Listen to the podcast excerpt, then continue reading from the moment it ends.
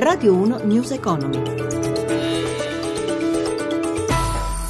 Lo spiraglio sul possibile sblocco della crisi greca con la richiesta di un allungamento del prestito per 4-6 mesi spinge sui mercati europei che chiudono tutti in rialzo a partire proprio da Atene. Altro segnale positivo, il fronte obbligazionario premia i titoli di Stato dei paesi periferici. Quelli greci sono tutti in discesa con il triennale che ha un rendimento del 17% e il decennale poco sotto il 10%. Negli Stati Uniti delude la produzione industriale che ha registrato a gennaio una crescita dello 0,2% dal precedente meno 0,3%. Il mercato però attendeva qualcosa di più. 18.05, buonasera da Vittorio Cota, benvenuti a News Economy. Per le chiusure dei mercati ci colleghiamo subito con Milano, con Marzio Quaglino. Buonasera Marzio. Buonasera, indubbiamente i mercati, soprattutto quelli europei, scommettono su una positiva soluzione del braccio di ferro tra la Grecia e l'Eurogruppo. E ci crede soprattutto la borsa di Atene che dopo il calo di ieri oggi ha guadagnato l'1,06%. Nel resto d'Europa Londra ha chiuso proprio sulla parità, per Francoforte il guadagno è stato dello 0,60%, qualcosa in più per Parigi più 0,95%, ma la migliore oggi è stata Milano che ha guadagnato l'indice Fuzzi Mib l'1,85%. L'andamento di Wall Street?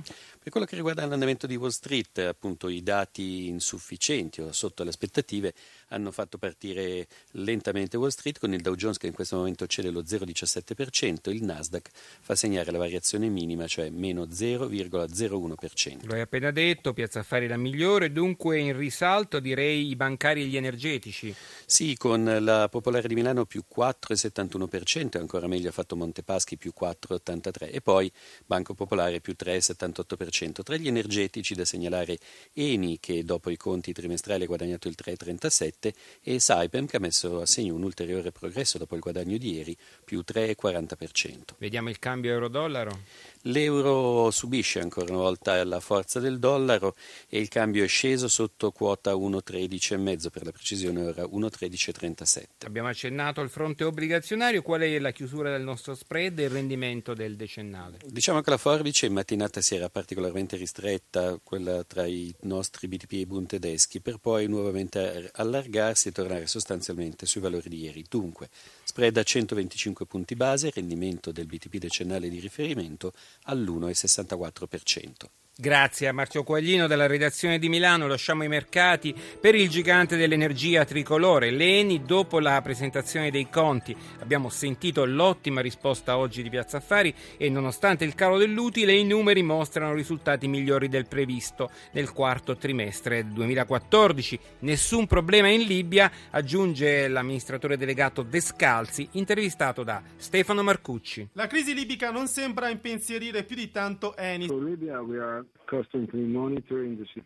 Stiamo continuamente monitorando la situazione, ha detto l'amministratore delegato Claudio Descalzi in una conference call dedicata ai conti dell'ultima trimestrale. La nostra priorità, ha detto Descalzi, è garantire la sicurezza dei lavoratori e le installazioni e al momento non risultano impianti danneggiati. Descalzi ha poi parlato della produzione aggiungendo abbiamo chiuso il 2014 con una produzione media di 240.000 barili al giorno. In queste settimane siamo vicini ai 300.000 barili.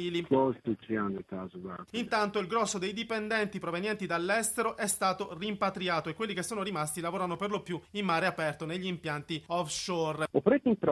Tocca invece al direttore finanziario Massimo Mondazzi presentare i risultati del 2014 del cane a 6 zampe. Il prezzo degli idrocarburi calato bruscamente e non perdona. L'utile netto passa da 5,1 miliardi del 2013 a 1,33 del 2014, ma per come sta andando il mercato i risultati sono ritenuti eccellenti dai vertici aziendali. L'utile rettificato, cioè depurato dalle circostanze straordinarie, è di 3,7 miliardi. La borsa di Milano sembra dare ragione agli ottimisti e il titolo sale. Quanto al futuro prossimo, i progetti di sviluppo di Eni riguardano principalmente il Mar Caspio, il Congo con la recente scoperta di un nuovo giacimento, l'Egitto e il Venezuela, ma gli investimenti subiranno una riduzione nel 2015.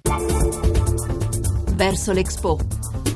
E si moltiplicano le iniziative, tra queste un'edizione speciale del Treno Verde, storica campagna nazionale di Lega Ambiente e Ferrovie dello Stato, dedicata ad agricoltura e alimentazione, come spiega l'AD, l'amministratore delegato del gruppo Michele Elia, intervistato da Gelsomina Testa. Sono 25 anni che Ferrovie dello Stato con Lega Ambiente organizza dei tour in Italia per la verifica delle condizioni ambientali esistenti. La collaborazione quest'anno guarda l'Expo, perché noi siamo il carrier ufficiale dell'Expo per il movimento e già abbiamo avuto un'esperienza con questo treno che ha viaggiato per l'Italia portando le novità dell'Expo. Questa è un'altra occasione importantissima perché parla del cibo e dell'agricoltura che va verso l'Expo. Questo treno partirà dalla Sicilia e arriverà fino a Milano l'11 di aprile, un paio di settimane prima dell'apertura dell'Expo. È un tema importantissimo, il chilometro zero, il treno aiuta a ridurre le distanze in termini di inquinamento e quindi avvicinare al chilometro zero tutto il cibo e i prodotti della terra.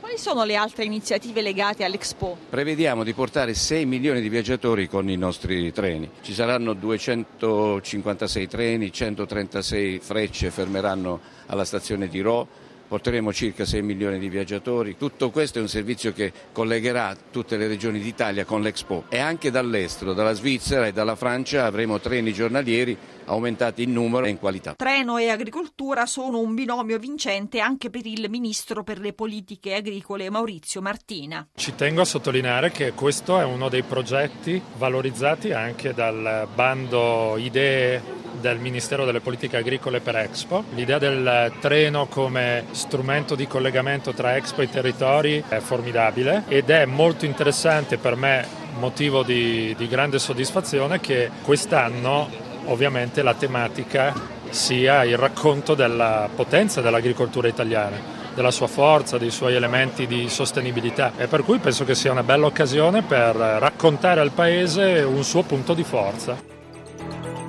È tutto, ci troviamo domani alle 10.32 per parlare di mercati e titoli. Vi ricordo che potete contattarci chiamando il numero verde 800 555 941 oppure inviarci una mail all'indirizzo grr.economico chiocciolarai.it. Da Vittorio Cotta l'augurio di una buona serata. Radio 1 News Economy.